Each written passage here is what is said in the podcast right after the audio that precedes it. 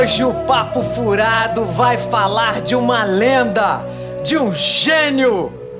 Vamos falar de Ennio Morricone. Aqui é o Guga Ferrari e Ennio Morricone é foda para caralho! Bom, meu nome é Rogério Roma e Ennio Morricone é, é um gênio. É um grande gênio. Ennio Morricone é um compositor fantástico, né? É uma lenda do, do cinema mundial. Isso aí, quem é você? Você se apresentou? Ele se apresentou, Rogério? Eu me apresento agora. É isso aí. é, não vai faltar oportunidade. Eu sou Pedro Ismael Olivero. Eu sou, atualmente eu sou cantor, né? Mas eu me formei primeiro em jornalismo, fui jornalista durante algum tempo e hoje eu sou cantor do coro do Teatro Municipal, sou solista também, já fiz várias óperas. É, antes do jornalismo, eu já trabalhei como bancário, porque vocês sabem, né? Eu nasci na Paraíba, né? No interior da Paraíba. não sabia não, eu não sabia não, Pedro. É, eu tô aqui no Rio há 42 anos. Você não era nascido quando eu cheguei aqui, Guga. Olha que eu era, hein? Mas era um bebezinho, né? Mas eu era pequeno, é, realmente. É, pois é. eu era pequeno. Aí, é, e aí eu cheguei aqui em 76, né? Aí é, eu comecei a gostar de cinema, né? Aí eu falei, bom, a minha família queria que eu fosse médico, né? Meu pai queria que eu fosse militar, que era ex-combatente. Eu falei, não, vou para o Rio de Janeiro porque eu quero ser artista. Que né? maneiro, hein? Porra. É, cheguei no Rio, fiz curso Tem que ter coragem, teatro. hein, Pedro? É, eu já tinha uma irmã morando aqui, a mais velha, né, a médica, né, a Daisy, né? E Certo. fiquei com ela e fiquei trabalhando, entrei em faculdade de comunicação, fiz jornalismo, cantava em coros. Isso, ah, eu não sabia do potencial da minha voz, né? Porque eu só gostava de cantar, mas eu era meio, assim, já sabia música e tudo, mas é, eu não sabia do, do potencial da minha voz. Aí eu cantando nos coros, o pessoal, nossa, você podia fazer o papel tal na ópera tal. Aí eu, aham, Aí eu começava a pesquisar, pô, mas eu nunca vou cantar isso. Ah, isso é muito difícil. Os anos foram se passando, fui estudando canto e muitos desses papéis eu já fiz, né? Aí Olha você só, vê. hein? É. Tá e vendo, ao mesmo Rogério? tempo, curtindo. Um dia eu chego Sim, lá, hein? Ah, vai, vai sim, claro. Pô, com essa voz aí de marreco, duvido.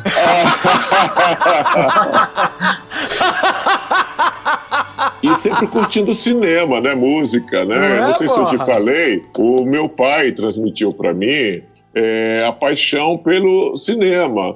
E como eu tinha essa sensibilidade musical, né, eu quando via os filmes, eu prestava muita atenção nas trilhas sonoras. E aí eu fui conhecendo aqueles compositores mais antigos do que o nosso mito, né, Ennio Morricone, que eram os mitos da época, né? O Max Steiner, que escreveu é, a trilha de O Vento Levou e de grandes é, filmes, né? É o, o, Dmitry Tionkin, que, que fez muita coisa boa também, tipo Matar ou Morrer, o- Os Brutos Também Amam, essas coisas. Então, Rogerinho, hoje nós temos aí, né, nosso grande amigo aí, Pedro Olivero. Esse é o cara. O cara, inclusive, que cantou sob a regência de Ennio Morricone, é ou não é, Pedrão? Oh, olha, foi uma experiência é, magnífica, né? Para quem era fã dele, que é, assistiu vários filmes é, com músicas dele, eu fiquei assim, meu Deus do céu, eu nunca pensei que eu iria cantar com o Ennio Morricone, para o Ennio Morricone e sob a regência do Ennio Morricone, com a Orquestra Petrobras, né? Maneiríssimo, é Teatro isso aí. Municipal. É. Dito isso, vamos para os nossos e-mails? Vambora, Rogério? Meus! E-mails! Pode falar aí também, Pedrão. E-mails! E-mails, vamos lá!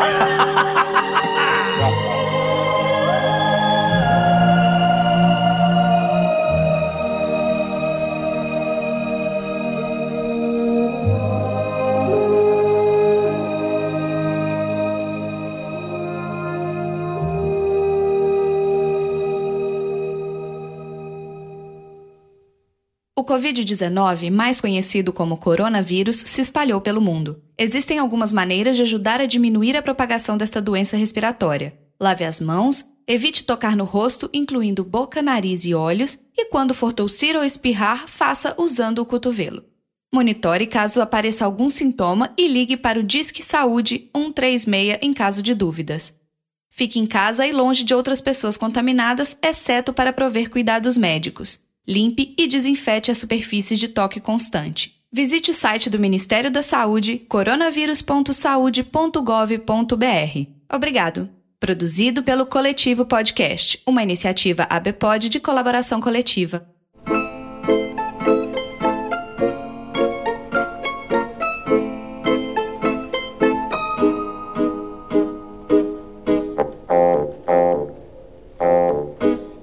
Meus amigos, que para entrar em contato conosco, basta mandar um e-mail para papofuradopodcast.gmail.com. Nós temos o nosso site que é www.papofuradopodcast.wordpress.com e também estamos nas redes sociais, que o nosso perfil é papofuradopod, com demudo, tanto no Twitter quanto no Instagram.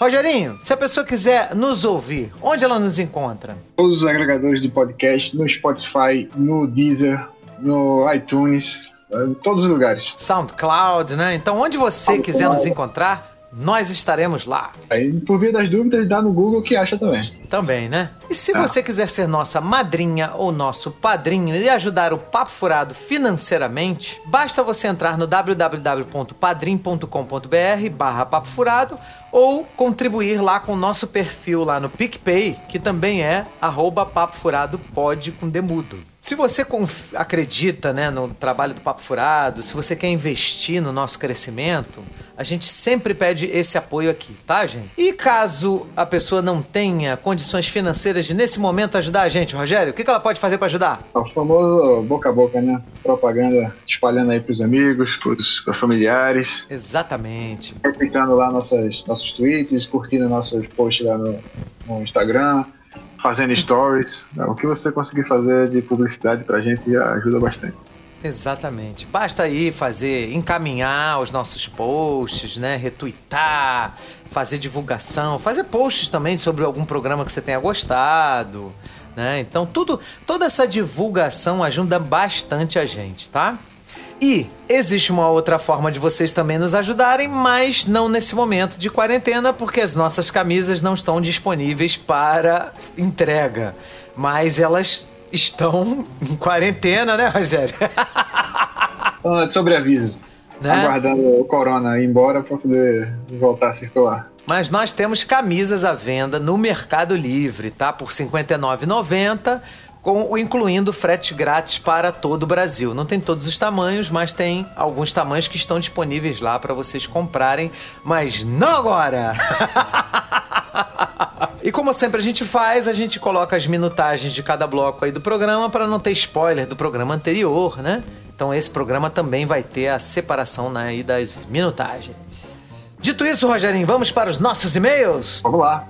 Tem um monte, Bora. hein? Tem um monte não, mas tem um bastante grande. É, tem um e-mail enorme, enorme, mas muito, muito, muito, muito grande, que é do Rafael, do canal do YouTube Mesa Girante. Olá, amigos de Papo Furado. Meu nome é Rafael, tenho 34 anos, sou espírita e tenho um canal no YouTube chamado Mesa Girante, no qual falo de espiritismo. Acompanho o podcast desde o início, pois sigo o Guga no Twitter e bastante tempo há bastante tempo, por causa das suas participações no Nerdcast, o mesmo vale para o Afonso 3D. Quando vi a divulgação do Papo Furado, naturalmente passei a acompanhar o novo podcast, na certeza de que seria um trabalho de qualidade que proporcionaria reflexão, entretenimento e diversão na dose certa. O que me motivou em vir desse meio é poder pontuar algumas considerações sobre as referências ao espiritismo relativas à questão da vida extraterrestre. É preciso dizer que o entendimento espírita não é limitado apenas à afirmação de que existe vida fora da Terra. Mais do que isso, o princípio espírita admite que o universo inteiro é povoado através da pluralidade dos mundos habitados. Muitas pessoas admitem a vida extraterrestre por considerarem um absurdo tomar o nosso pequeno ponto azul como o único local de manifestação de inteligência num universo infinito de possibilidades. O Espiritismo não se baseia apenas nessa conjectura filosófica, mas deriva das reflexões produzidas a partir do conjunto de comunicações dos espíritos, de modo que a pluralidade dos mundos habitados é preciso associar outros entendimentos possíveis graças aos estudos com os espíritos, tais como e aí ele colocou seis pontos e mais uma cambada aqui de texto, mas eu, eu só vou ler os seis pontos, tá, Rafael? Que é muita coisa para eu ler num- numa leitura de e-mails. Ponto número 1. Um, a existência de Deus como sendo o criador de tudo que há, não antropomorfizado, mas uma inteligência superior, infinitamente justa e perfeita. Ponto número 2. De que a perfeição divina não se manifesta nas leis que regem tudo que existe. Ponto número 3, de que pela justiça divina ninguém é criado em condições privilegiadas, de modo que todos têm o mesmo potencial de progresso. Assim, anjos seriam espíritos que progrediram mais, demônios seriam espíritos mais atrasados. A própria humanidade nos apresenta uma ampla gama de variedade, não só intelectual, mas também no plano dos sentimentos. Seríamos espíritos uns mais desenvolvidos do que outros. Ponto número 4. Essas diferenças de desenvolvimento entre espíritos só são possíveis através das experiências materiais oferecidas pela reencarnação. Ou seja, os espíritos se submetem à vida material para progredir através dela. Sim, todos fomos criados zero quilômetro. Tá vendo, Rogério? É, eu acho que eu já vim meio recachutado. Ponto número 5. É preciso pensar a realidade como sendo dividida entre espiritual e material. A realidade espiritual é a realidade principal, nossa existência contínua se dá nessa realidade. A ocorrência da reencarnação é temporária, cumpre o objetivo de fazer o espírito progredir pelos próprios esforços. Ponto número 6. Assim como os espíritos, os mundos também progridem. Esses diferentes mundos servem de habitação para os espíritos reencarnarem de acordo com, as, com a necessidade do progresso que precisam realizar. Espíritos ainda muito próximos da origem, com quase nenhum desenvolvimento moral e intelectual, habitam mundos materiais correspondentes à necessidade do progresso a ser realizado à medida que progridem mudam de habitação como um aluno que avança nas séries escolares à medida que melhora nos seus estudos. É, eu cheguei a. Você já chegou a ler algum livro espírita na sua vida, Rogério? Não, algum não. de Chico Xavier, Allan Kardec? Não, nem, nem Gasparzinho. Tá certo. Mas o, o fato é que, para o Espiritismo, eles entendem o nosso universo como uma grande escola. E como o Rafael estava falando aqui, né, com várias séries, né? Então, se você é um espírito mais primitivo, você tá no mundo mais primitivo. Se você é um espírito mais evoluído, você vai estar tá no mundo mais evoluído. E, e, e as pessoas e os mundos também vão mudando de status conforme vão passando aí o tempo. E aí, em tese, as nossas lições são dadas por meio da reencarnação. A cada vida a gente vai se aprimorando, aprendendo mais coisas, né? É, vencendo novos desafios ou antigos desafios, dependendo do, do né, de cada pessoa. É bem legal, a, a doutrina espírita é bem maneira, eu acho bem interessante. Então, ô Rafael, gostei muito do seu, do seu e-mail. Vou até dar uma olhada no seu canal, que é o Mesa Girante, né? Quem se interessar pelo assunto tá lá. E eu vou passar por lá logo aqui para o PS, tá? O filme Vastidão na Noite é muito bom. Apesar do início narcoplético, ri demais durante o episódio toda vez que se fazia menção à sonda anal que causa medo em muita gente. Por falar nisso, gostaria de apontar a falha cometida por todos que, ao citarem várias obras sobre o tema, não, penso, não mencionaram o clássico da ficção científica consagrado pelo Cineband Privé. Olha aí, Rogério. Você conhece o Cineband Privé? Ah, já ouvi falar. chamado Emanuele, a Rainha da Galáxia, no qual a protagonista, interpretada pela brilhante Krista Allen, é levada pelos visitantes extraterrestres como representante do nosso mundo para participar como cobaia de uma pesquisa intergaláctica sobre o sexo através das diferentes culturas dos habitantes da Terra. Olha aí, Rogério. Ah, pô, quem, quem nunca ficou acordado até madrugada no sábado não, não sabe o que perdeu, né? Exatamente, né? Isso aí é um programa certo para os adolescentes. Se bem que hoje em dia já não precisa. Antigamente, naquela época, a gente precisava disso. Hoje em dia, não. Abraços ah, e parabéns pelo trabalho, atenciosamente, Rafael, lá do arroba Mesa Grande. Mesa Girante. Mesa Girante, é. Caraca, Mesa Grande. Mesa Girante. Rafael, muito obrigado pelo seu e-mail, muito legal mesmo, tá? Infelizmente não consegui, não pude ler tudo, tá? Porque senão eu teria que ficar aqui umas duas horas lendo teu e-mail. Mas eu adorei, cara, muito bom, tá? muito bom mesmo. Nosso próximo e-mail é do Zé Nunes. E aí, seus turcos? Cões da Podosfera! Mandei um e-mail para vocês quando saiu o episódio sobre a série The Witcher. Na ocasião estava indignado, pois achei a série péssima. Desde então comecei a, a, tocar em paralelo o livro e o jogo. E aí me vem a pergunta: como possuindo um conteúdo tão foda, eles conseguiram fazer uma série tão bosta? KKKKK. Guga, o jogo entrou facilmente entre os melhores que já joguei. É uma obra-prima. Sobre a última leitura de e-mail, ficou um assunto delicado entre esquerda e direita. Pois bem, gostaria de dizer que moro na cidade mais democrática do Brasil, Atibaia, terra de lindos sítios e pés de laranja. KKKKK. é, né, Rogério? É, rapaz, lá tá sinistro. Tá cheio de laranja lá, né? É. Não, Atibaia é, é, o, é o point da, da política brasileira, né? Acho que devia mudar Brasília pra lá logo direto. Tá certo. É ter por aqui eu nunca vi, mas político corrupto anda tendo bastante. Um grande abraço em todos vocês e vamos carpeado! Isso é o que o Gerald fala pro, pro cavalo dele no jogo. Quando você, uhum. né, só monta no cavalo e começa a cavalgar, ele fala, vamos carpeado! Muito bom. Muito bom, Zé Nunes. Eu concordo com você, cara. The Witcher é espetacular o jogo, né?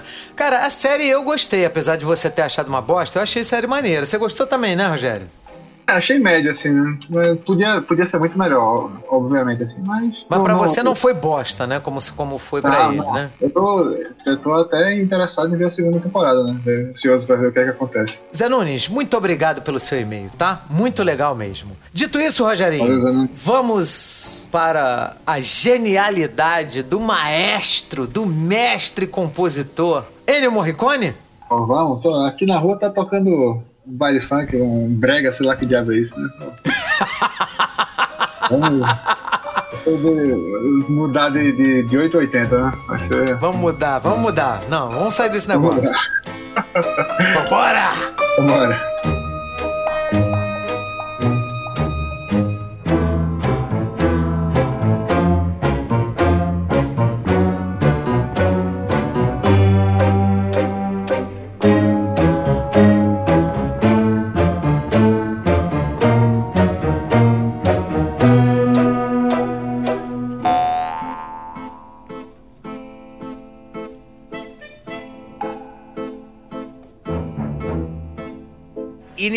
Morricone, who, as far as I am concerned, is my favorite composer. And when I say favorite composer, I don't mean movie composer, that ghetto. I'm talking about Mozart. I'm talking about Beethoven. I'm talking about Schubert. That's who I'm talking about.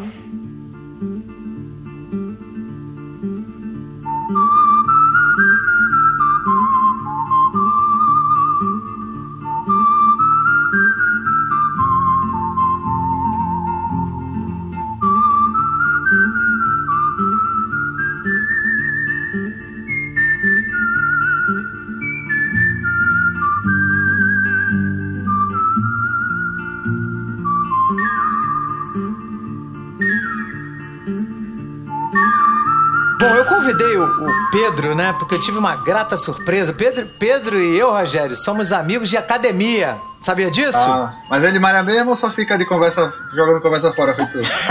Olha, ele malha pra caramba, hein? Eu... Ah, às seis horas da manhã, Rogério, a gente tava lá ralando, entendeu? Ralando, pois é. Mas assim, num clima maravilhoso, né? Ele, só que ele pega muito mais pesado do que eu, né? Ele, enquanto levantava-se 80 quilos, né? Eu ficava nos 30. é, é, porque eu entrei depois, aquela coisa toda de procurar academia, porque eu tinha emagrecido 50 quilos, né? Tu sabia, Rogério? Lá... O Pedro emagreceu 50 quilos, cara. Caramba! É. O cara é foda. E, Parabéns. E tô, não, e tô conseguindo manter, hein? Porque eu pensei que nessa quarentena, com as academias fechadas e sem poder caminhar no calçadão e aquela neurose toda de quarentena, falei, ai meu Deus, eu vou engordar todos os 50 quilos de volta. Graças a Deus, eh, eu, eu só aumentei 4 quilos agora por culpa da Netflix, né? Porque antigamente eu dormia cedinho, né? 10 horas, 11 horas da noite porque tinha que acordar para academia. Essa Netflix não presta, né? É. Com, com, a academia fechada, eu, bom, vou dormir às duas da manhã vendo tudo que é filmes, né? Walking Dead, Lucifer, nossa mãe do céu. Muita coisa, né? É. É isso. Bom, então nós vamos falar nesse programa é, sobre a obra né, do Ennio Morricone. A gente vai falar um pouquinho também sobre a vida dele, mas assim, só os highlights, né? Só as coisas mais importantes, né? O Ennio Morricone, ele é um compositor italiano, que ele nasceu em Roma, na, na verdade na Itália, não sei se foi em Roma que ele nasceu, mas ele trabalhava em Roma.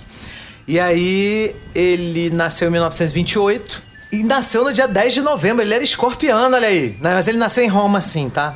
Ele era, Você é escorpião era... também, não? Eu sou escorpião. Ah, o melhor. Por isso que... O melhor do zodíaco.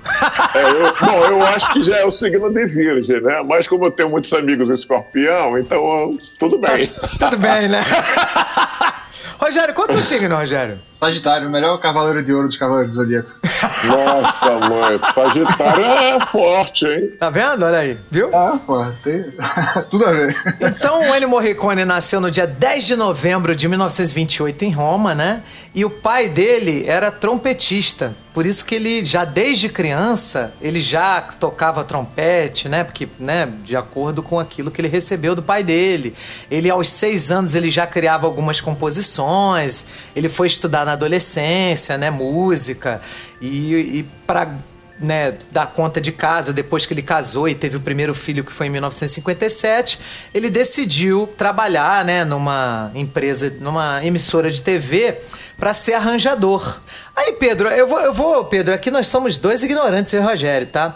Então eu vou usar bastante o seu conhecimento, te perguntar bastante coisa, tá? Qual é a, sabe a diferença entre o arranjador e o, e o compositor? É, o arranjador, o compositor ele compõe, né? Ele é a, a música é criação dele. O arranjador é aquele que vai fazer os arranjos orquestrais é, de uma composição. Digamos, é, tem uma composição de piano, só para piano, e alguém pede, ah, faz um arranjo para mim de orquestra. Ele faz a orquestração. Né? Aí ele, ele, ele, ele faz os arranjos musicais, ele, ele também, além disso, é, ele faz a, a o, o, o, contraponto, né? A, ou seja, naquela melodia principal, ele faz outras melodias derivadas daquelas, as inversões harmônicas, aquela coisa toda, porque ele compondo, ele mesmo faz o arranjo dele, então ele é o compositor geral, né? Agora o arranjador, é, não, o arranjador ele, ele, ele, ele, ele dá um, um, um, assim, um, uma roupagem é, ma maior para uma composição, né? De, de, de, um outro compositor. Digamos, é, tem um compositor que só domina o piano, mas que não tem aquela noção de orquestração. Aí ah, você faz esse arranjo aqui para mim, entendeu? E aí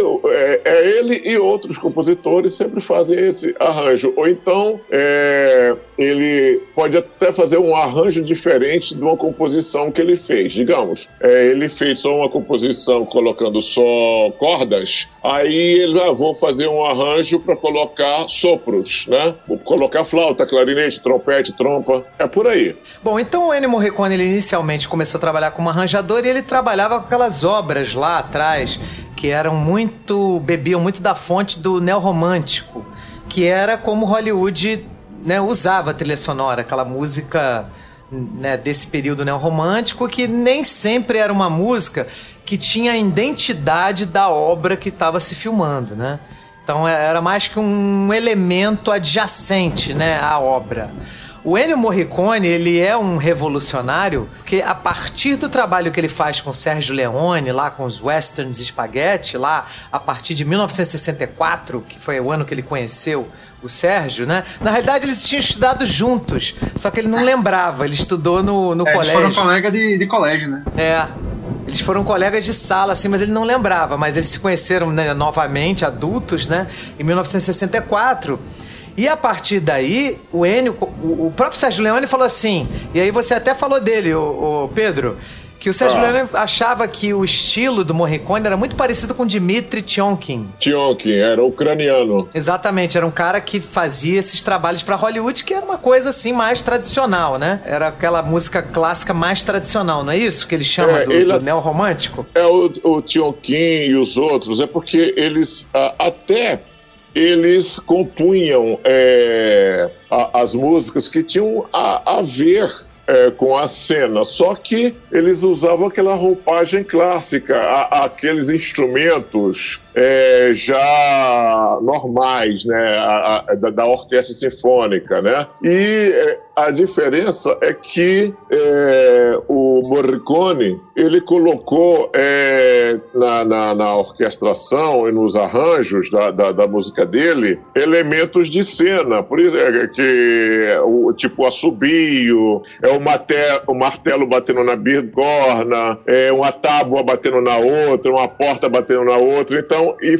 começou a fazer parte da música, inclusive depois quando ele fez os arranjos para salas de concerto. Então tudo isso aí começou a usar mais é, o, o o, bandolim, outros instrumentos do oeste americano. Às vezes a coisa era feita na Espanha, na própria Itália, mas é, aquilo ali era oeste americano, né? Então foi inovação do, do Morricone, né? Mas se você for olhar a, a, a, os filmes é, é, que o, o, Max Steiner, por exemplo, O Vento Levou, ele compôs praticamente uma sinfonia. Eu, eu tinha um LP, lado A, lado B, só é, trilha sonora de O Vento Levou, porque cada cena tinha é, uma música, cada personagem tinha uma música. Lembra que eu te falei lá na academia, alguns tempos atrás, do leitmotiv, que é o motivo condutor. Light quer dizer condutor, chefe. E o motif é motivo. Lembra que eu até falei que o, a, as óperas do Wagner, cada personagem é, tem um, um, tema musical.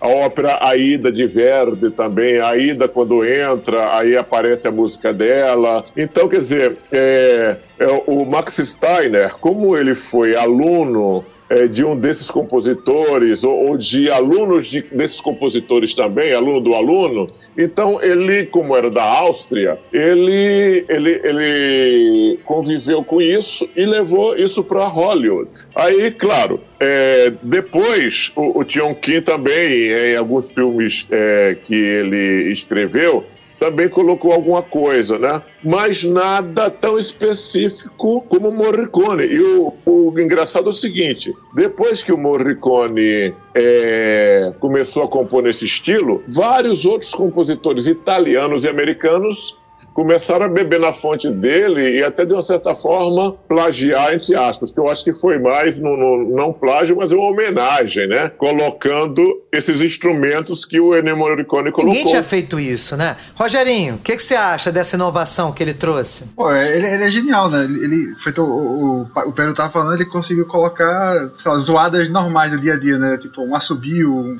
é, da batida na batida do, da cavalgada, né? Da, da, da, passada do cavalo, né? Sempre do cavalo, aquele... dentro da música, né? Tudo bonitinho. Ah, é, o, o, o, uivo do coiote, ele bota elementos assim que então fazem parte da, daquele, daquele cenário, né? Então é, é uma coisa revolucionária. Né? E, e, você vê que aquele, aquele filme é, que é, como é que é? Você que é, os três homens em conflito, que é o bom, o mal e o feio, né? cada um tem a, a mesma música, né? Mas só que é, com um instrumento diferente. O bom tem a flauta, o mal não então sei o que. Então eu posso dizer que são arranjos diferentes? É certo não, a falar música isso? é a mesma, mas o, a, o instrumento é que é diferente. Então o bom é uma flauta. O mal, eu não sei qual é o instrumento que é, mas é um instrumento mais grave. E o feio é, é, é o instrumento mais grave ainda, com as vozes, é, uma, umas vozes é, fantasmagóricas. O mal, o mal é das... ocarina, Pedro. É isso. Aí,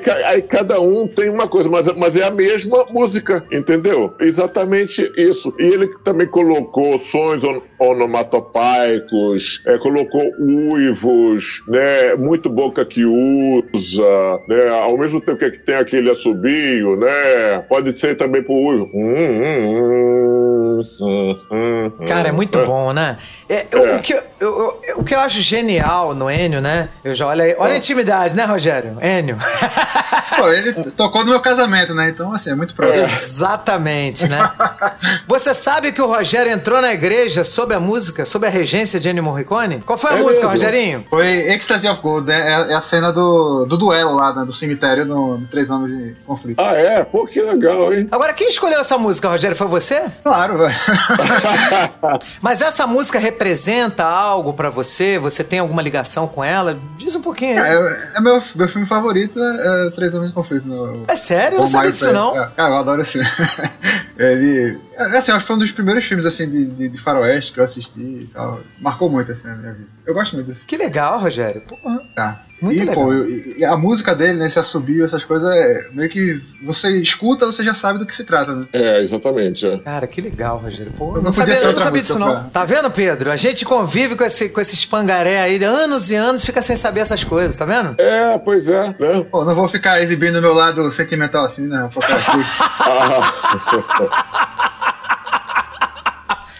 ai, ai. É, é, eu vou aproveitar esse podcast aqui, né, esse programa, pra gente fazer uma coisa um pouquinho diferente, tá? Eu vou, eu vou convidar, né, a, a vocês que estão ouvindo a gente também ouvir um pouquinho da música. Então, assim, eu vou colocar na edição as músicas, então agora vai tocar um pouquinho de Ecstasy of Gold, né, Rogério? Em homenagem ao Rogério. E legal. Né, Rogério? Aí sim, vai mais, mais lembranças positivas ainda, né? Que agora é o filme e meu casamento. Né? Isso aí. Vai tocar aqui um pouquinho agora, tá? Já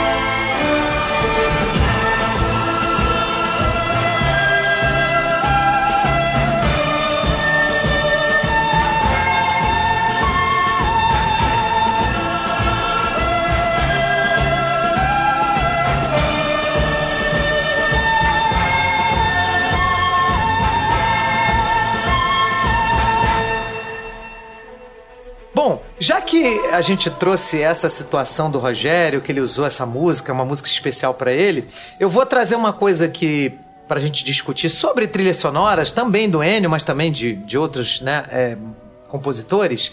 É, o que, que representa uma trilha sonora para cada um de nós, tá? Assim, eu uso trilha sonora para é, pensar sobre a minha vida, para rezar, para meditar. Meditar que eu falo não é aquela meditação tradicional que eu não tenho muita paciência para aquilo não, tá? Mas para assim ficar relaxado, pensando em nada ou, né, fazendo alguma coisa que, que é importante para mim, por exemplo, estudar. Eu gosto muito de estudar com música instrumental, que não tem a voz, né? Porque se tiver voz, aí eu começo a prestar atenção na música e não no estudo. Então, eu queria saber um pouquinho de você, Pedro. Que, como é que você, qual é a tua, assim, obviamente que é a tua profissão, né? Mas como que você usa no teu dia a dia a música? Olha, a música sempre esteve no meu dia a dia, né? Desde criança eu era muito de cantar. Coisa, é, eu cantava aquelas canções que eu, ainda no interior da Paraíba, criança, aquelas que aparecia no, na rádio, né? No, na, e aí tudo bem.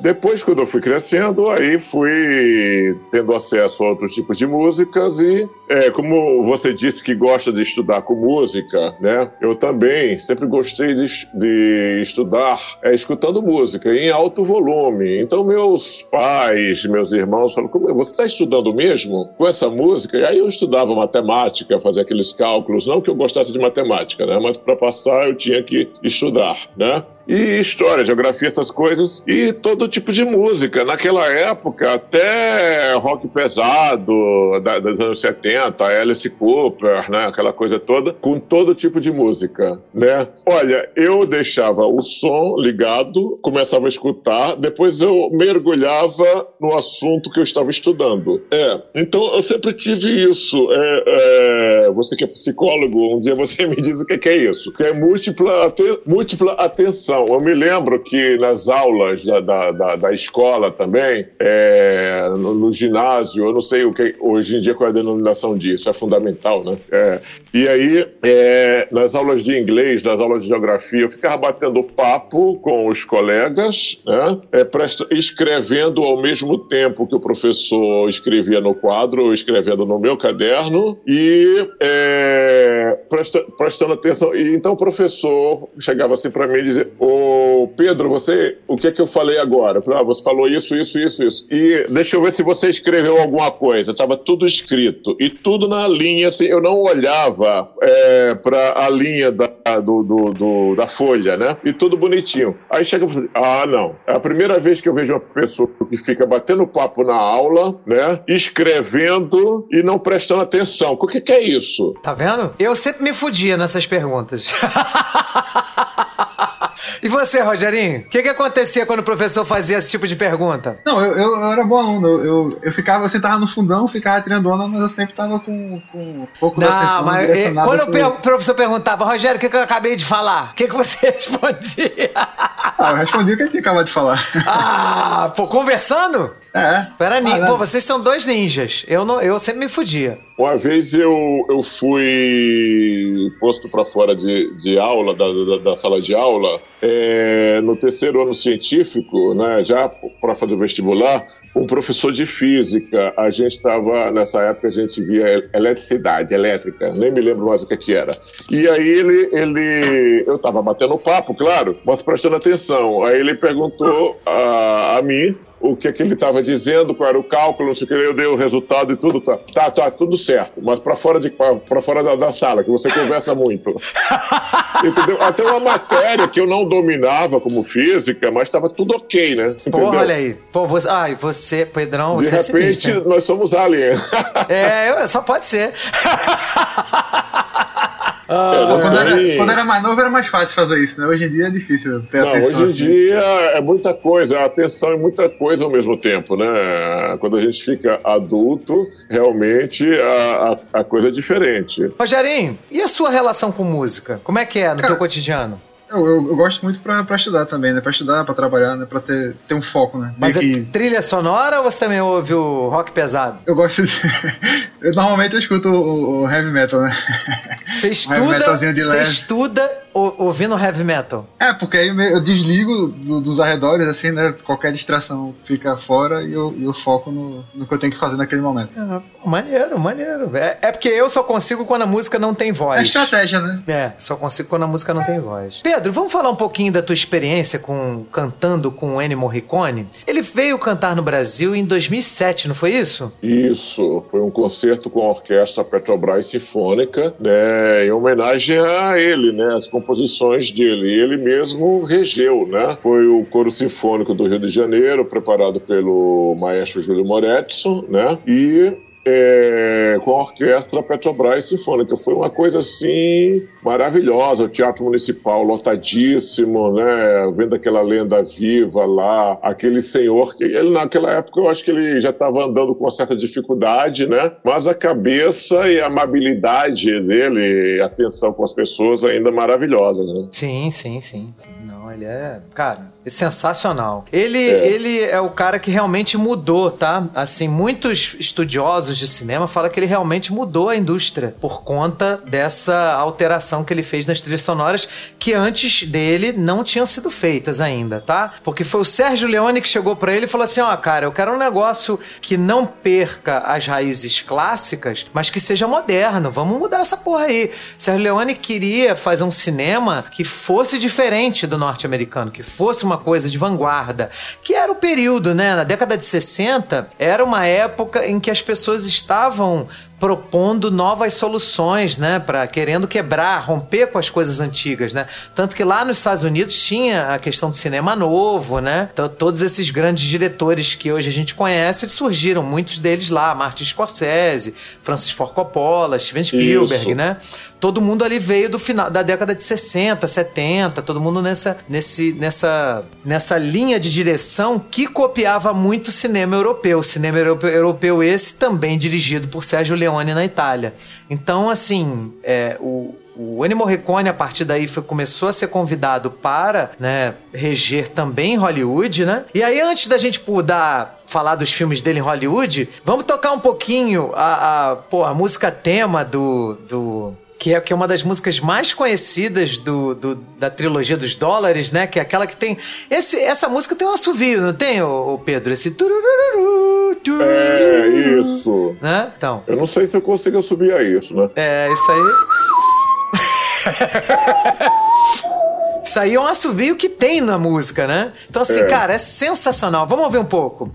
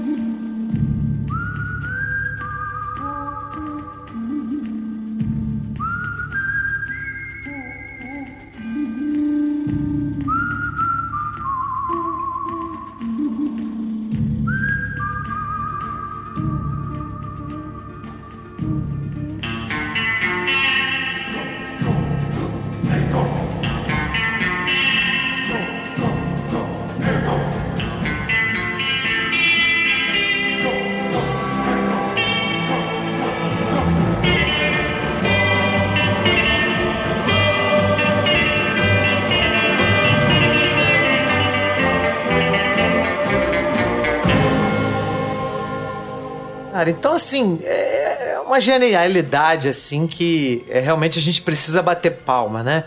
Que é, que é realmente espetacular. Isso tirando a- a- as outras, né, músicas também dessa fase que são lindas, né? Não, o legal dessa, dessa trilogia do dólar é que a, toda, todos os, o, o- por um punhado de dólares, por dólares a mais, é, é o Bom, Mal e Feio, esses três filmes, ele ele meio que coloca easter egg da, da música anterior no próximo filme, né? Então tem elementos de- da, da composição do filme anterior que vai incorporando na, É, nas é uma, é uma do- ligação, da né? trilogia. É Isso. uma ligação entre um, um filme e outro. Parece até que foi uma trilogia. Ele começou fazendo o primeiro filme, mas aí é, eu acho que não, não estava previsto um segundo um terceiro, mas aí é, foi acrescentando mais um, mais um, mais um, e aí, quer dizer, utilizando a mesma música de forma diferente, mas ao mesmo tempo é, é, usando os mesmos elementos. Sim, sim. Vai adicionando camadas, né? E, fazendo a É, referência ao exatamente. anterior. É, eu acho que a música foi melhorando, né? Ele foi melhorando mais a música e colocando é, outras melodias, né? E, e ficando, e fazendo, acrescentando mais instrumentos, como eu te falei, uma bigorna, né? Um ferreiro. Um tiro É, também, chicotada. Os próprios filmes eles vão ganhando mais temática, né? Mais peso, mais. é, É, é Mais exatamente. escopo, é. É, não, Então, realmente. Foram ideias maravilhosas dele. Ele, ele era um cara assim que é, foi uma pessoa especial, né? Ele, ele faleceu agora, né? Foi, se eu não me engano, mês passado, né? Que ele, que É, ele foi em falece. julho, né? Foi É. em julho. Então, por isso que me motivou a fazer né, esse programa, porque a gente tem que. Não tinha como não falar de um homem desse, né? De um cara que. Porque é, tem pessoas, né, que vêm né, na- na- nessa vida e mudam as coisas para muito melhor, né? E o Ennio Morricone foi um desses seres humanos. Ele morreu no dia 6 de julho de 2020 Isso, 91 Né? anos. com 91 anos. Quer dizer, viveu muito bem, né, cara? Viveu muito bem. É, e, e assim, tá, tá- tá- assim é, embora ele tenha sido um dos maiores compositores, ele tanto destaque assim quanto outros, né? Assim, fora o pessoal que acompanhou essa a, a trilogia do dólar, ou Era uma vez na, na América, né? Os filmes do Leone, a, a combinação dos dois, né? do Leone com o Morricone. O pessoal só veio ter mais contato com ele agora com o Tarantino, né? Sim. O mais recente Tarantino. Sim. Que ele resgatou o, o Morricone assim para as audiências americanas, assim. Mas, tanto é que ele ganhou um Oscar de honorário em 2007, né? E ganhou depois um Oscar com o Tarantino, né? Um cara que mudou o filme, mudou a história da indústria do cinema, né? E meio que não, não teve o reconhecimento merecido, né? É, talvez popular, né, Rogério? Mas, porra, técnico, assim, a equipe técnica, né? Quem, quem trabalha com isso, porra, acha o cara absurdo, né? Talvez o público não, go não, não, não, não faça, né, uma. Uma, uma associação direta, né? O grande público, né? Se você falar É. é, John Williams, as pessoas escutam, Hans Zimmer, né? Porque são filmes mais comerciais, né? O Ennio Morricone, talvez as pessoas não... Não é todo mundo que lembra, né? De, de nome, de É. ouvir falar, né? Ou então as pessoas vão ver o filme por causa do ator tal e tal e não se liga em quem é o compositor, né? Aí depois, quando a gente faz um programa como esse ou como ah, o concerto com o próprio Morricone no Teatro Municipal, aí as pessoas falam assim: gente, mas eu conheci essa música, eu não sabia que era dele. Né? Então, é, por exemplo, é, é, nos anos 80, ele se afastou um pouco é, do western spaghetti, né? Que tinha os ícones principais no, no início, que era o, o, o, Sérgio Leone como diretor, e o Clint Eastwood, né? Que é, ficou famoso primeiro na Europa e na Itália, para depois fazer sucesso nos Estados Unidos, né? Então, é, nos anos 80, ele, ele fez com o Giuseppe Tornatori, por exemplo, é, a trilha do Cinema Paradiso, que foi um filme que eu saí assim, extasiado é, do, do cinema. Ele fez a, a, Gaiola das Loucas também. E um, um, uma música que me tocou muito foi aquele solo de Sim. oboé do filme A Missão. Eu vi o filme A Missão, mas é uma coisa assim. É maravilhoso. É maravilhosa é do outro mundo, aquele solo do oboé. Né? E olha que eu levei alguns anos para ver a missão, hein? Eu fui, é, ah, eu vejo depois, eu vejo depois, porque eu via tanta coisa no cinema que você sabe que eu eu era assim muito frequentador dos cinemas de rua, né? Que eu gostava. Então aquelas sessões de 2, 4, 6, 8, então tinha dia que eu via vários filmes no, mesmo dia em cinemas diferentes, né? Hoje em dia é tudo em shopping, é tudo diferente. Mas naquela época, aí eu, a missão passou. Então, quer dizer, depois que eu vi, meu Deus do céu, é, como é que eu levei tanto tempo para ver esse é um filme filmaço, né? que a Oscar? É um filmaço. Uma música fantástica, é, dramática, a, a, a música é linda, um solo de oboé maravilhoso, e que hoje em dia é tocado sim, em salas sim. de concerto. É, a né? música do A Missão ela é tão forte, tão emblemática, que ela superou o filme. Se é, você é. escuta é. a música da missão, você não sabe nem que filme é esse, não sabe nem que existe, mas se você escutar a música, você sabe que, que, que é, música é essa, você conhece essa música, né? É, Vamos exatamente. tocar um pouquinho da música aí pro pessoal ouvir.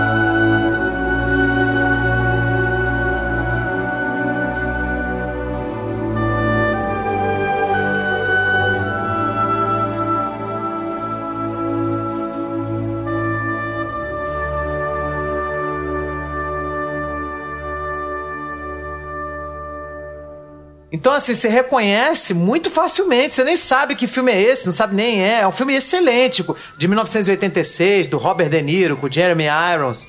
Deles dois na América do Sul, defendendo os índios, né? Contra os colonizadores espanhóis que dizimaram né, toda a população indígena por conta do território. Você já assistiu esse filme, Rogério? A Missão? É, eu acho que o professor de história passou pra gente no, no colégio. Você gostou? Da, pelo que eu lembro, não. Eu vi, eu vi era muito novo quando assisti, acho que eu nunca, nunca voltei a assistir, né? É, se você assistir de novo, eu acho que você vai gostar. O filme é muito é. legal, muito legal mesmo. Só pela música, eu acho que eu devo adorar. É. Pedrão, deixa eu tirar uma dúvida contigo, cara. Sim. É, você me falou que você é, é que tem nomenclaturas específicas para cada tipo de cantor lírico, não é isso? Isso, é. E você é baixo, né? Sou baixo. O Rogério tem 1,93m de altura, ele pode ser baixo? Bom, não, ele é alto, ele é alto na altura, né? Mas assim, o timbre de voz dele, eu não sei, né? E aí, Rogerinho? Não, eu tenho uma voz aveludada, né? Um sotaque diferenciado.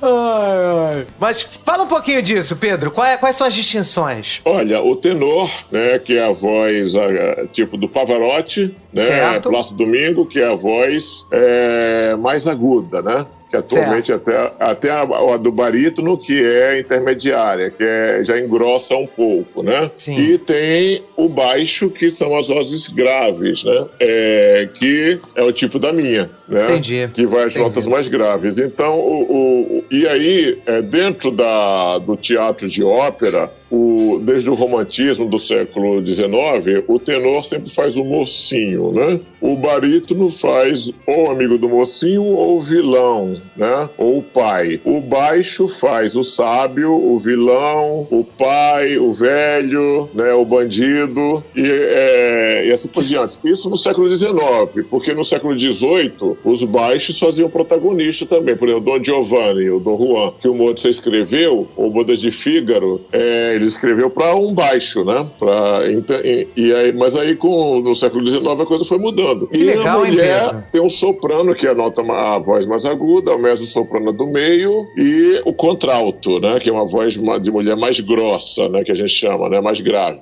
Mas aí são as duas são femininas, né? É, Ou não? são, são femininas. É, são, são femininas. Então um homem não Geralmente pode o ser so- soprano. Não, o homem não pode. Não, só quando ele é criança, antes de mudar a minha vo- a voz. Você sabe que é, antes de eu mudar de voz, na puberdade, eu falava bem fino, né? A, a minha voz era, é- era fina ao, ao ponto de ah, eu sofrer um certo bullying, né? É Porque minha mesmo, cara? Era, é. Ou, ou você tem uma voz não super tava- grossa? Pois é, aí Não é? eh, eu estava pesquisando, assim, uma coisa empírica, né? Que as crianças que tinham uma voz fina demais acabam sendo baixo ou barítono, uma voz engrossa. Então, por exemplo, tem os coros infantis, tipo o Meninos Cantores de Petrópolis, ou os Meninos Cantores de Viena. Então, aqueles que fazem a, a segunda voz, que é o contralto, quando eles crescem, acabam virando tenor. Claro que não há regra. E eh, aqueles que fazem o soprano ou sopranino, né, a voz mais fina, é, acabam virando barítono ou baixo. Eu, por exemplo, virei baixo. E engraçado é o seguinte, quando eu, eu, eu ainda falava fino, eu não conseguia cantar os personagens de voz mais grossa e eram os que me interessavam, entendeu? Eu não gostava dos personagens é, que tinha a, a voz mais leve, mais aguda, mas eu cantava todos eles e não conseguia cantar, por exemplo, as partes de soprano, Rainha da Noite, aquela coisa toda de outra, é, eu cantava numa boa. Quando a minha voz mudou é, dos 12 anos, dos 11 para os 12 anos, né, é, aí eu me realizei, porque eu falei, gente, agora eu posso cantar isso. Né? Aí então, por exemplo, digamos, óperas como o Guarani, que era o cacique, que era um baixo, ou Aida, que o grande sacerdote ou o rei do Egito, os dois eram baixos, eu falei, boa, agora eu posso cantar essa voz. E aí Pois, hein, foi, Pedro? que é uma coisa assim é, diferente, porque é, segundo as pessoas, o, o- todo homem quer ser tenor. Aí uma vez eu estava na casa de um professor de canto que tinha muitos alunos lá que cantavam, fazia sarau lá. Aí eu falei para ele, sempre quis é, ser baixo. Falei, Mentira sua, todo homem quer ser tenor. É engraçado, ele tirou isso por ele, né? Porque ele era baixo. Ô, Rogério, o que, que você quer ser, Rogério? Eu não tenho vocação nem, nem pra gandula de, de orquestra. eu Não, não consigo. Olha, mas, mas pelo timbre, mas pelo timbre dele, ele deve ser tenor também, hein? É, né? Igual você, que eu acho que você Pô, deve ser quase tenor também. Pavarotti.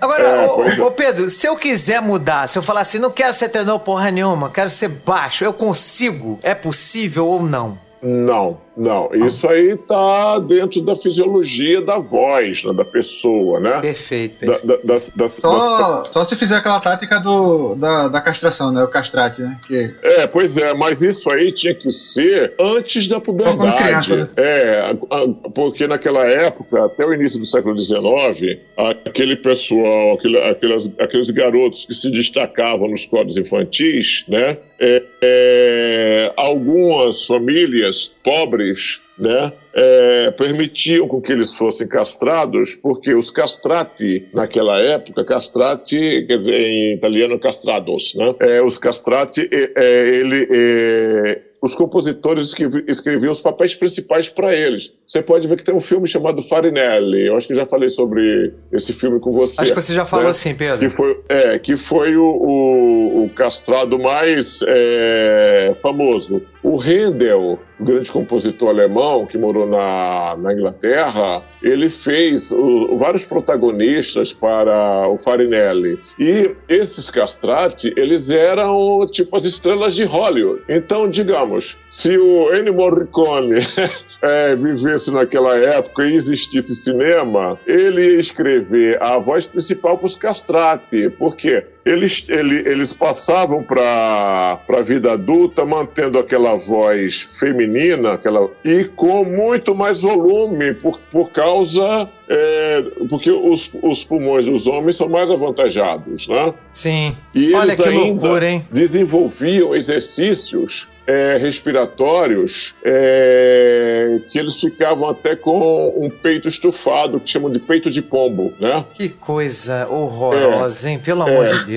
É, então, não tem como. Tem um caso, é que o Rogerinho falou de, de castrado, tem um, é, em Buenos Aires, é, tem um cantor famoso que era homem, né? Ele até morou no Brasil, em São Paulo, e agora é uma das principais estrelas, soprano, né? Como também tem... É, mas um- esse já é uma outra questão, né, Pedro? Ele não fez isso pela música, né? Ele fez isso porque ele não se, não se É. identificava no gênero, né? É, é, pois é, mas aí a gente falou, é, como você, a tua pergunta foi, eu posso me transformar é, numa outra voz que não seja tenor? Já me É. arrependida de fazer, ter feito essa pergunta. Ah, aí por isso que isso levou.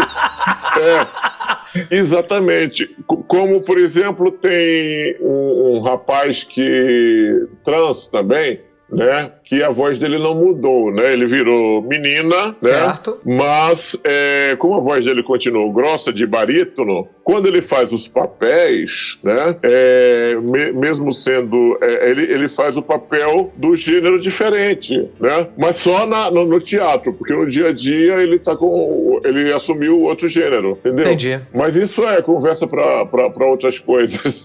Verdade. Rogerinho, você falava fino na adolescência? Na puberdade, na realidade? Ainda, é, acho que não engrossou muito, não. né? Minha voz sempre foi meio fina. É, né? Tem- durante a puberdade tem aquela época que dá aquele gasguito, né? Que você meio que desafia É. no meio da fala e fala. Dá uma, uma- É, você sabe que eu Dá não me lembro dessa fase de ter virado gasguito, porque engraçado era o seguinte: tinha um rapaz na, na minha sala, nessa época eu estudava à noite, a quinta série, né? E era uma, eu tinha 11 anos e a turma era, era de pessoas adultas, adultas de 15 anos, de 14, até de 20 anos. Então, ah, como eu falava muito fino, e eu era o CDF da turma, que eu era craque em português e inglês nessas coisas, né? Então, quando o professor fazia as perguntas, eu respondia na hora, né? Aí sofria bullying por causa disso, e aí o cara falava assim: ah, eu não quero papo com um menino que fala fino. Aí quando foi no ano seguinte, na sexta série, eu já estava falando grosso, eu não, não- por isso que eu não me lembro dessa fase gasguita, né? Porque foi época de férias. Aí ele fez essa mesma afirmação, aí a turma é que caiu em cima dele: olha, Walter, o nome dele, olha, Walter, ele tá falando mais grosso que você. Qual é o- vendo? E a partir daí ele ficou meu amigo. Só porque eu passei a falar grosso. Tá vendo? Olha aí. Tá vendo? Pô, tá vendo? O cara sofreu bullying em reverso. É, pois é, o, é o bullying re- reverso, isso. Aí é você que tinha que fazer. Você tinha que chegar e falar assim: porra, eu tô aqui trabalhando na Telerge, tu vem falar com voz fina? Fala grosso, porra! É, isso aí. Você se lembra desse trote, Pedro? Isso aí foi um trote clássico. Você chegou a É. ouvir, ô, Rogério? O trote do Pareto? Tu, tu passou pra mim.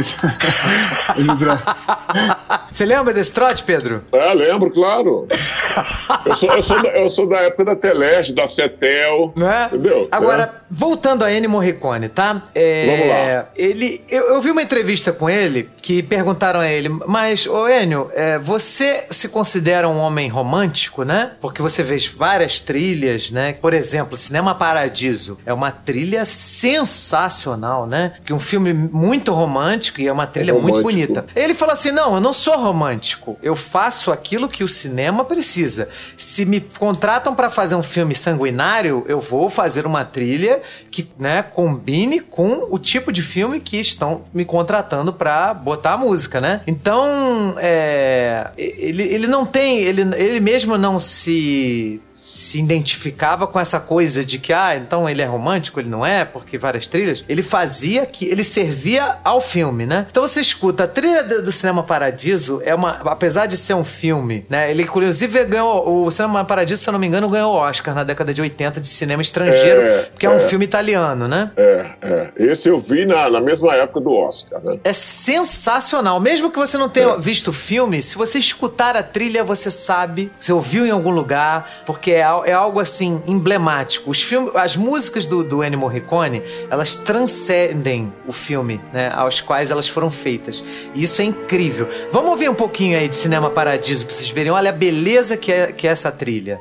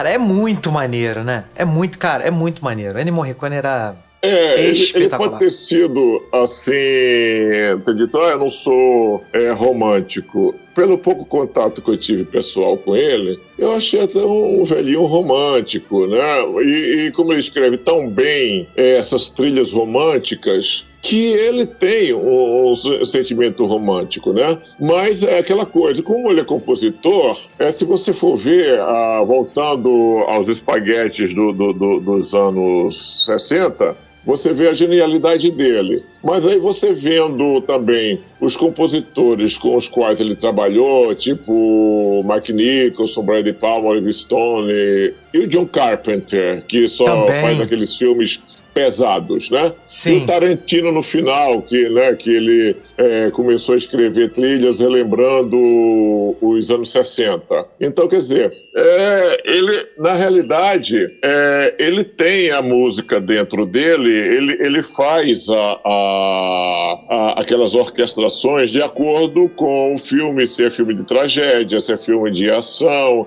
se é filme de suspense. Mas vamos dizer que o que marcou muito ele, além dos espaguetes, foi essas coisas mais românticas também, né? Como a, a, a Missão, Cinema Paradiso, embora as composições dele tenham é, sido usadas até é, em séries de televisão, em desenhos, essas coisas, né? Ou seja, ele é um cara versátil. Sim, ele é sensacional. Ah, é, além de romântico, que ele negou ser romântico, né? Mas é, eu não sei, as pessoas não gostam de ser chamadas de românticos, não sei porquê, né? Não, é, mas no caso dele, ele não queria que as pessoas achassem que ele fazia música baseado no gosto pessoal dele, entendeu? É. Eu acho que era mais mas por me aí. diz uma coisa, você, Guga, tem sangue italiano, né? Sim. Então, Guga Ferrari, qual- né? É, exatamente. Então qual é o italiano que não tem o sangue nas veias, o sangue quente, o romantismo? É, é, né? é um grande estereótipo, né? Do italiano, é, pois- né? é, exatamente, porque é, é- é- é um povo muito aberto que mostra ah, as- os seus sentimentos, né? E o Morricone ele transformava esse sentimento em música. Exatamente, exatamente isso. É? Exatamente isso. Ele dizia que era um processo custoso. Rogerinho, você leu sobre o processo que o Morricone falou que, que, ele, que ele tinha para criar trilhas para os filmes? Não, eu cheguei a ver ele falando especificamente do, do último filme do, do, do Oito Odiados, né? Que ele fez O pro- pro Tarantino, né? O Tarantino. Que ele, ele disse que fez, fez a música sem nem ver o filme.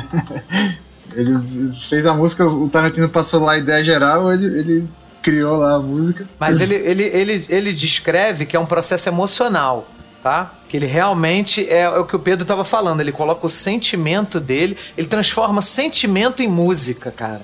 Exatamente. É absurdo, cara. Eu, eu desafio aqui, vocês que estão nos ouvindo, vocês coloquem uma música de Ennio Morricone. Coloca no Spotify, assim, né? Uma playlist de Ennio Morricone. E deixa um monte. tocando. Deixa tocando. Eu duvido que não tenha uma música que toque, que vá tocar o coração de vocês, que vocês vai- vão se emocionar de alguma forma. Cara, é absurda a música dele. Cinema Paradiso, Era Uma Vez na América, tem uma trilha também que é. Eu acho até triste, né? Porque é um filme triste, né? É, é, é. Aliás, eu vou ter que rever esses filmes todos, né? Porque Sim. quando estava pesquisando ontem, alguns desses filmes eu vi há mais de 30 anos, entendeu? É, não, Então, não, tem muita coisa, né? É, e, e realmente, como você falou, se você colocar no, no Spotify, você não vai reconhecer só uma música, vai conhecer várias músicas. né? Exatamente, Só que você não sabia que era do Morricone. Exato, exato. Ó, a música do Enigma do Outro Mundo, né, que é da, da- que é o filme super, né, é, festejado aí pelo mundo nerd, né, que é. um É. filme do John Carpenter, é uma música sinistraça. É uma música Gente, que foi ótimo esse filme, adorei. é que dá um medo, né, que, que o filme é um filme assustador, né? Coloca a música, vamos ver, ó, escuta a música aí um pouquinho, dá- olha, olha que sinistro.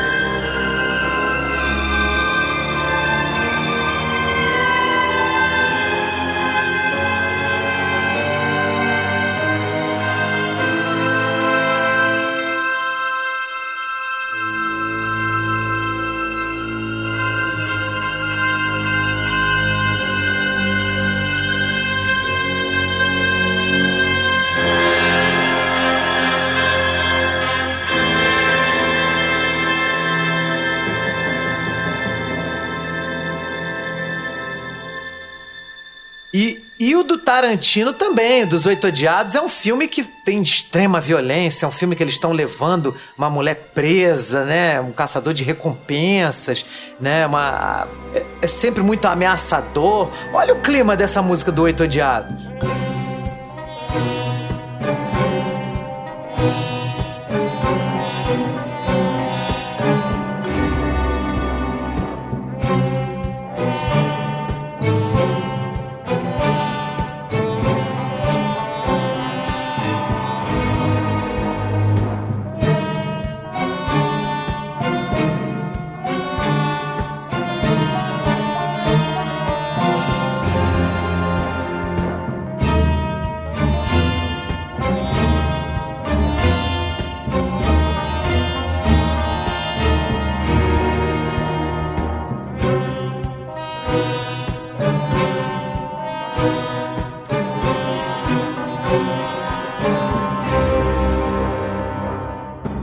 Odiados é pô, sensacional. Sensacional, né? Sensacional. Ah, se, se tu escrever Ennio Morricone no, no IMDB, ele tem mais de 500 entradas como, como compositor. São 520 créditos. É, porra. Cara, é absurdo. Eu peguei pra se reassistir Os Intocáveis. Você já assistiu, Rogerinho? Pô, clássico, clássico, clássico. Clássico, aula de cinema, né? Ô Pedro, Ah. você gosta dos Intocáveis? Gosto. E, e mesmo que você não queira assistir, no- nos últimos dois anos a Globo botou como inédito várias vezes na segunda-feira à noite. e, e aí eu falei, não, de novo, não. Mas, pô, mas aí é aquela coisa, a a a gente curte né, a história a gente, e a música é agradável, né? A música também está junto com a ação, né? Exatamente, cara. O Brian de Palma, que é diretor dos Intocáveis, ele fez. Parece que ele filmou a música, né? A partir da. Desculpa, filmou o filme a partir da música. Parece, não sei se ele fez isso, tá? Mas é, é muito incrível, porque ele usa os recursos sonográficos do Ennio Morricone para contar a história. Então, por exemplo, primeira coisa é a música tema, né? Que você É. fala, é um tema bem policial, né? Tananã, É. tanã, tan, tan, tan, tan, tan, tan, tan. Cara, é um negócio assim que é. é- É. Você escuta aquilo, você, é uma música que te marca. Você, você não vai ouvir. Eu, eu não lembro de uma música de um filme policial que seja tão emblemática quanto essa música dos Intocáveis, né? E aí, logo na primeira cena, assim que termina a música, essa música termina com um pã, e aí ele usa esse pã pra abrir a cena e apresentar o Al Capone fazendo a barba. Logo na primeira É. cena. Puta que pariu, que filme, cara. Que filme. Que filme. Você lembra do filme, Rogério? Lembra, pô, tem a, a escadaria, né, clássica lá, o carrinho de bebê. Pedro, aquela Ah, cena é. da escada é uma aula de cinema. Você lembra da, É. da, da cena da escada com, com carrinho de bebê? Aham, poxa. Ele faz um tiroteio com uma música de ninar, né? Porque é uma música que, que tem a ver com a criança, né? E o tiroteio, o tiro comendo. Cara, é muito bom. É muito bom. Se vocês não assistiram Os Intocáveis, pelo amor de Deus, aquilo é aula de cinema, né? Tá, tá sempre disponível aí né, na, na, em TV por assinatura, ne- nesses Netflix da vida, ou parecido com Netflix, entendeu? E tem uma coisa nos Intocáveis que é especial pra mim pessoalmente, porque pra mim é uma das músicas mais bonitas de Vitória que eu que, que, assim que simboliza pra mim Vitória, tá? Que é a música tema que toca no final do filme, né? Que, que toca nas cenas importantes que eles estão conquistando, que eles estão conseguindo pegar o Al Capone, né? Que é uma, é uma música assim muito muito épica. Muito bonita. Vamos escutar um pouquinho ela aí. Olha como essa música não representa uma vitória. Escuta só essa música.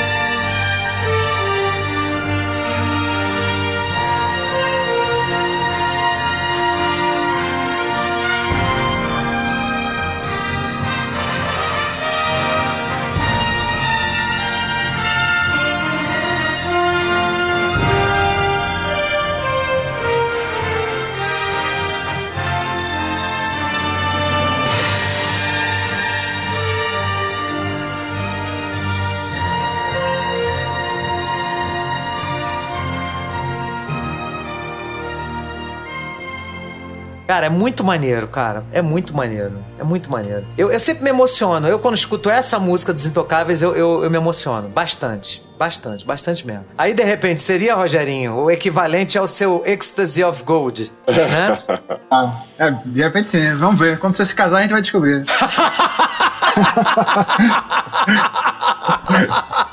Eu tô, eu tô adiando essa experiência, Rogério. Eu te pergunto, Guga, é, qual é o, o filme com a trilha sonora do Ennio Morricone que você mais gosta? Você tinha feito no início do, do podcast para o Rogerinho, né? E ele respondeu. E qual é a tua? A minha é o Intocáveis, Os Intocáveis. Os Intocáveis, minha, isso. Os Intocáveis. Apesar de eu amar também a missão, amar também a missão. Eu É, sou, pois é. Eu sou fã também dos Intocáveis. Porque os Intocáveis eu, eu escuto muito quando eu tô é, estudando, quando eu tô. A, a missão também, eu escuto bastante. Cinema Paradiso, agora eu comecei a escutar É. pra fazer esse programa, eu ouvi, adorei. Então É. também vou incluir na minha playlist. Mas os Intocáveis é uma música assim que, que, que toca, me toca. Inclusive, a cena em que mostra o Al Capone recebendo um jornal, todo o processo do jornal chegar pelo garotinho que joga na porta do hotel, o cara lá que, pega, que trabalha no hotel que pega o jornal, entrega pro garçom, o garçom leva na bandeja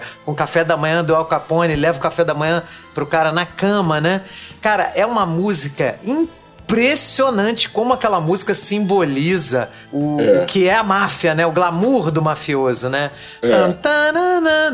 Tem, pare- parece que tem trompete. Eu não sei, o Pedro, o, qual é o instrumento que eles colocam. Que eles colocam um instrumento assim, meio assim.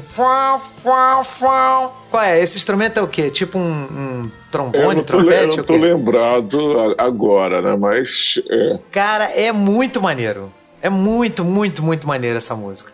Depois eu, eu, eu, te passo, Pedro. É muito legal, Tá. é muito legal mesmo. e na- e nada como o italiano, né? Para descrever bem uma máfia, né? Olha aí, né? Olha isso aí.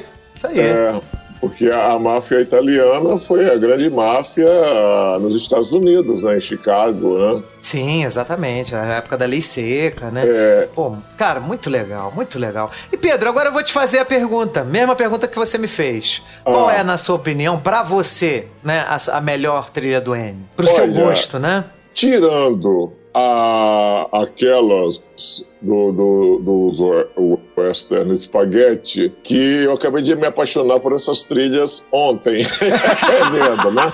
Porque exatamente porque eu estava analisando, né, é- é- esses arranjos da, da orquestração com instrumentos é, não muito usuais na orquestra. Eu falei, puxa, eu até pensei é, em reunir alguns colegas e fazer alguma coisa é, mais ou menos parecido com poucos instrumentos e voz, né? É, dessas músicas do, do Morricone. Mas o, o que me tocou mesmo também ainda é a missão. A missão, né? A missão é realmente. missão. É, e é um missão. filme muito especial. Você sabe É, que pra fazer é. esse filme ele colocou vários instrumentos indígenas, né? Na, na trilha É. sonora. É como ele fazia, né? Com, com exatamente voltando os anos 60 com o western, né? né colocando o assobio e tudo. Então, como era uma, uma- é um filme que se passa né, no sul né, da, da América, América do Sul, é. né? E aí, e com índios, aí claro, né? É a oportunidade que ele teve. E, e isso também e, é, acaba incluindo uma pesquisa que ele poderia, que ele poder, pode ter feito em relação aos instrumentos indígenas, porque como é que um, um compositor é, italiano, né, acostumado só com a música sinfônica, iria utilizar com tanta propriedade os instrumentos indígenas, né? Exatamente. E na década de com som- 80, tá? Não tem internet, não, né? é, exatamente. Então, há esse, esse tipo de é, pesquisa. Como o Vila Lobos aqui no Brasil e o Francisco Mione, mas o Vila Lobos é, andou pelo interior do Brasil é, pesquisando também a música indígena e colocando nas composições deles. Claro, com músicas, é, com a parte vocal. é, com letras onomatopaicas, né? Você acha até que é uma letra mesmo, mas, mas é uma coisa que ele escutava e repetia aquele som. né? E ele fazia usando alguns instrumentos também. Tudo bem que esses instrumentos que a, usam indígena ou da cultura afro-brasileira já, já é o instrumento do dia a dia aqui no Brasil, né? Mas para o Morricone, é, ele, ele deve ter pesquisado alguma coisa para inserir é, esses instrumentos, no caso, os indígenas é, dentro da, da missão, né? Isso aí, isso aí. Bom, então em homenagem ao Pedro, vamos botar mais uma musiquinha aí da missão sensacional.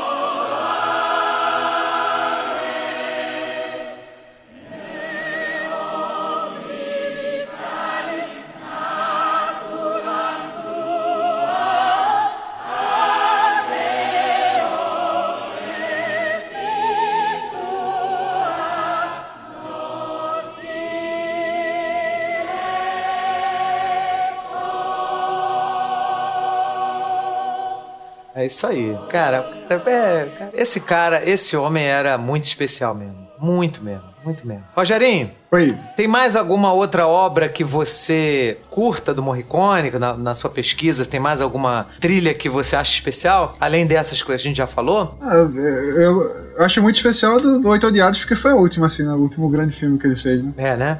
É, Os Oito Odiados, a música é muito sinistra, né? Música, uma música pesada. Ah, né? ela, ela transmite um clima né? de, de, de tensão. Não, o filme começa, você já sabe que vai ser. Vai dar merda. Né? Vai dar merda. É. é bem sinistro mesmo. O, o engraçado também é a inspiração, porque depois de, de algum tempo, você começa a se repetir. Ele nunca se repetia. É verdade, né, Pedro? Realmente, ele não se repetia. Ele não se repetia. Ele, então, ele era um grande melodista. Então, se ele diz que ele tinha alguma dificuldade para começar a compor, eu acho que é, é pode ter essa dificuldade, mas para começar, depois ele vai embora. Ele não era nenhum Mozart, nenhum Rossini, nenhum Donizetti, que escreviam assim, óperas em uma semana.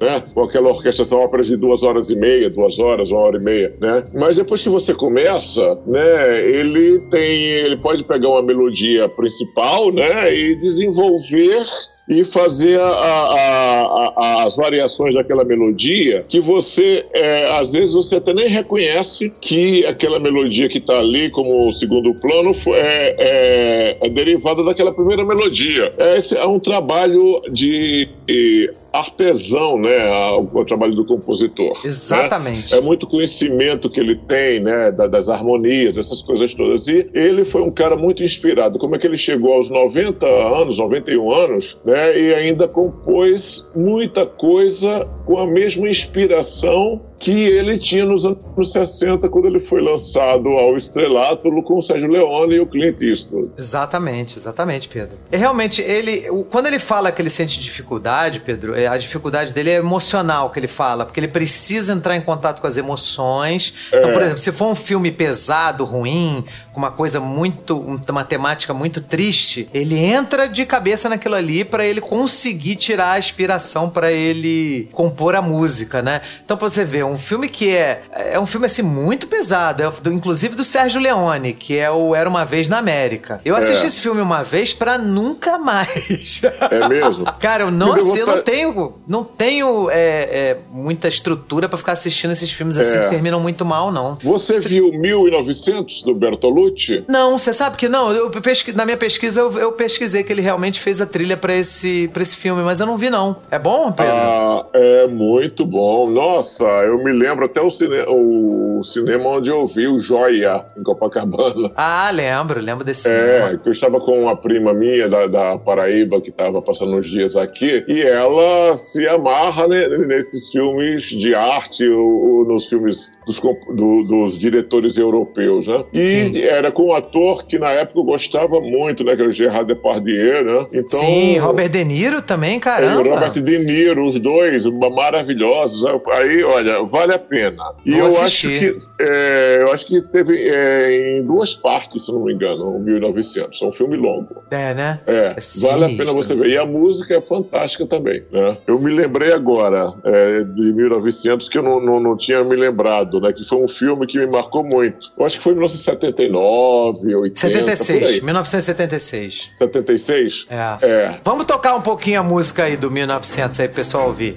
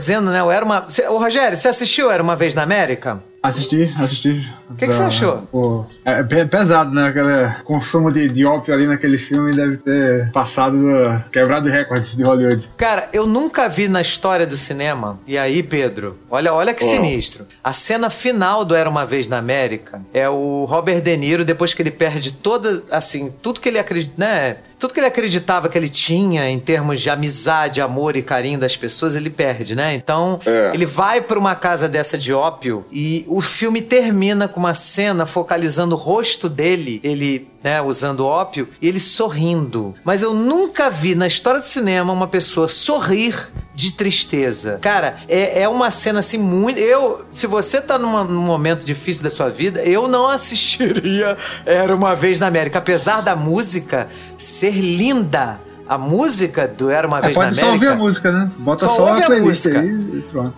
Mas, mas até mesmo a música, a a música te transmite a tristeza do filme, cara. É o Robert De Niro que tá ali sorrindo. Ele sorri e você enxerga no rosto dele, ele mesmo sorrindo, triste, uma tristeza profunda. Cara, que esse filme, eu, falei assim, eu nunca mais assisto essa merda. É, eu já assisti há algum tempo, não sei, de repente eu volto a assistir de novo. Tem alguns filmes Você é um homem corajoso, gente- Pedro. Você é um É, homem a gente- corajoso. É, revisita, né? Então, alguns você vê 50 vezes, tipo aquele Água com Açúcar, Noviça Rebelde, e O Vento Levou, que eu tenho, eu tenho até dois DVDs aqui com making of também, né? Ah, legal, Então, legal. É, e a música do Max Steiner é fantástica, é, é tudo. Eu gosto. Eu gosto É. muito do tema do Vento Levou.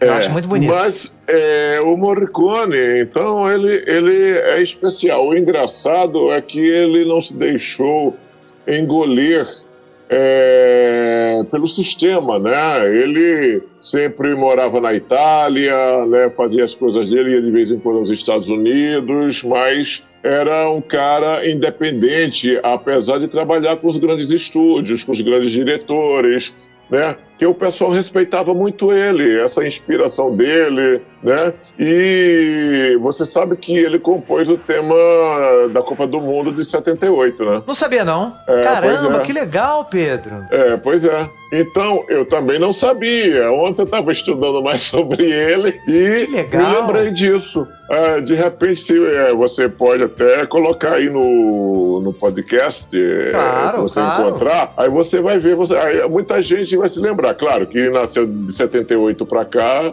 de repente pode não conhecer, né? Rogério sabia disso, Rogério? Não, tô ouvindo agora. Pô, Eu maneiro, me hein? lembro de- da Copa de 78 porque foi a primeira Copa que eu vi TV a cores, né? Que o pessoal de hoje em dia acha que naquela época já existia Smart TV, né?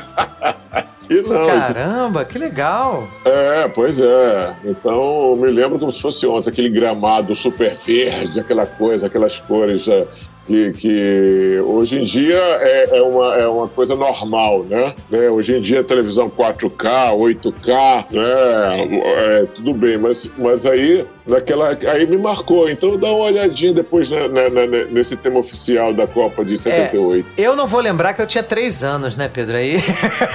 É, pois é, eu tinha Né? entre 7 e 8 anos. A Copa tinha 7 e em setembro eu fiz 8, né? É, tá 78. certo.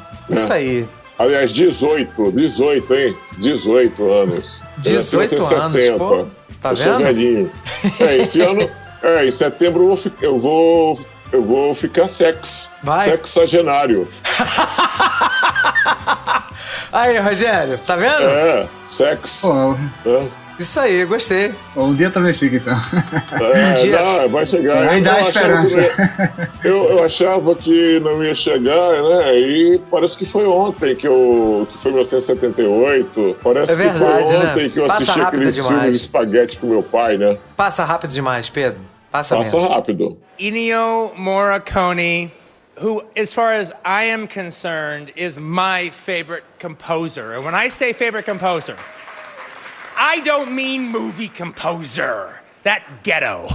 I'm talking about Mozart. I'm talking about Beethoven. I'm talking about Schubert. That's who I'm talking about. Vamos para as nossas considerações finais e aí eu vou pedir. é, a gente geralmente, Pedro, pede para dar uma nota de 1 a 5, mas aqui não tem nota, não. Aqui nem- não existe nota abaixo do máximo. Entendeu? Ah. Aqui a nota é acima do máximo, tá? Mas aí a gente pede para cada um de nós aqui darmos considerações aí sobre finais, né? Coisas que você acha que faltou a gente falar, é, impressões suas, a sua relação com a obra dele, com ele também, com a experiência que você teve de cantar, né? Sobre a regência dele. Qual é.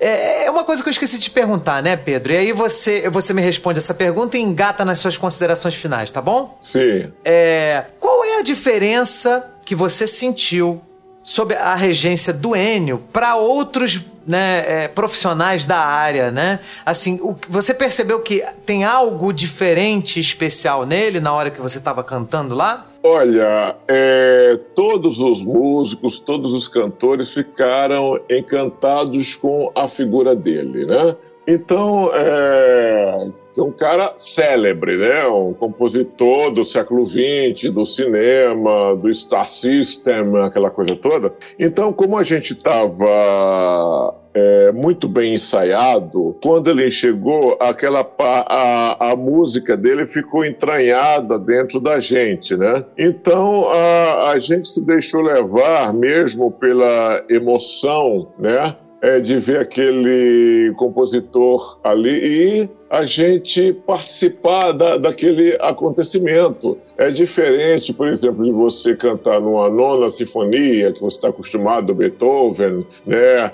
ou alguma outra ópera. É, é diferente você cantar quando você conhece a música em cinema, né, como foi no caso nosso, né, é, e de repente você está cantando a trilha no cinema, do cinema no teatro municipal com o próprio compositor. Então é uma sensação diferente, né? E é, a- você até sente aquela vontade de beliscar, né?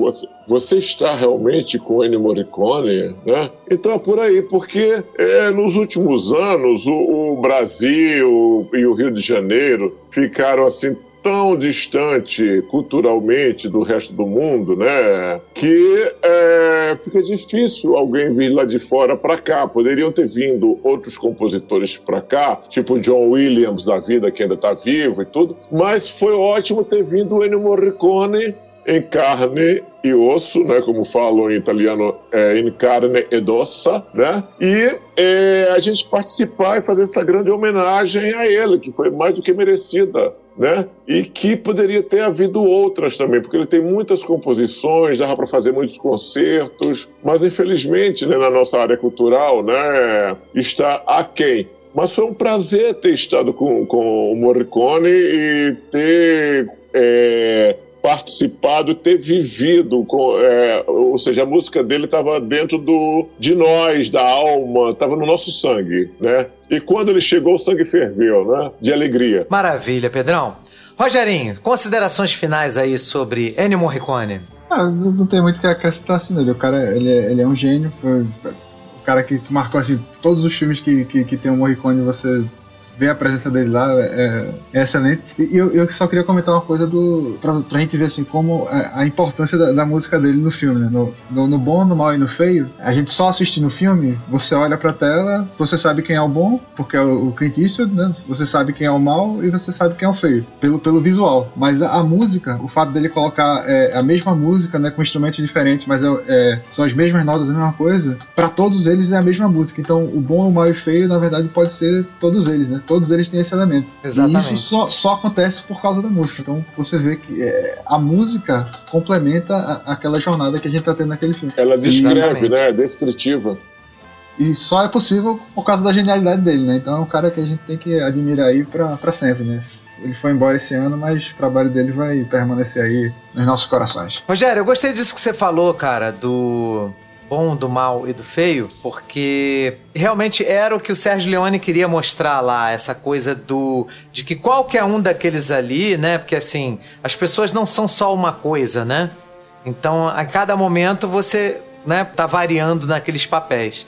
Então é, é muito interessante como é que a música também simboliza isso, né? Muito legal mesmo. E, cara, considerações sobre esse homem, é, não tenho o que dizer, sabe?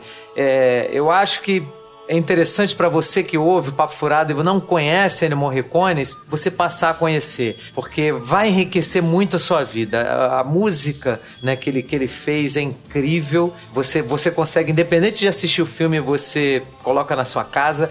E, cara, são músicas belíssimas. Então, assim, é sensacional. A gente só tem a agradecer mesmo e é, fico feliz da gente ter gravado esse programa até também por causa da presença do seu Pedro, né, ô Rogerinho? Pô, principalmente pela presença dele, né? Pô, Porra, aí Pedro é, é... De... Pedro é o cara, né, Pedro? Qualificado pra, pra falar do assunto. Né? Exatamente. Olha, eu fiquei muito feliz em participar do, do programa, né? Realmente agradeço muito o convite de vocês, né? Guga, meu colega lá de... Só que não tá mais comigo, né, na academia. Aliás, você voltou à academia? Cara, ainda não. Não, tenho medo. Ah. assim, na verdade eu não tenho medo de ir por mim, né, cara? Eu tenho, eu tenho gente idosa na família. Ah, é, tem razão. Não, não, tem razão. É isso aí. É, por mim que se foda.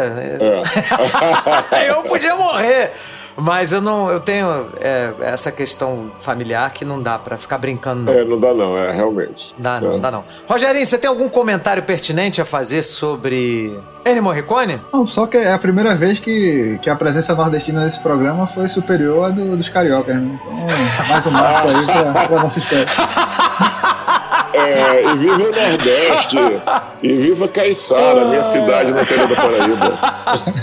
É isso aí. Gostei, Rogerinho. Tá dominado agora, rapaz.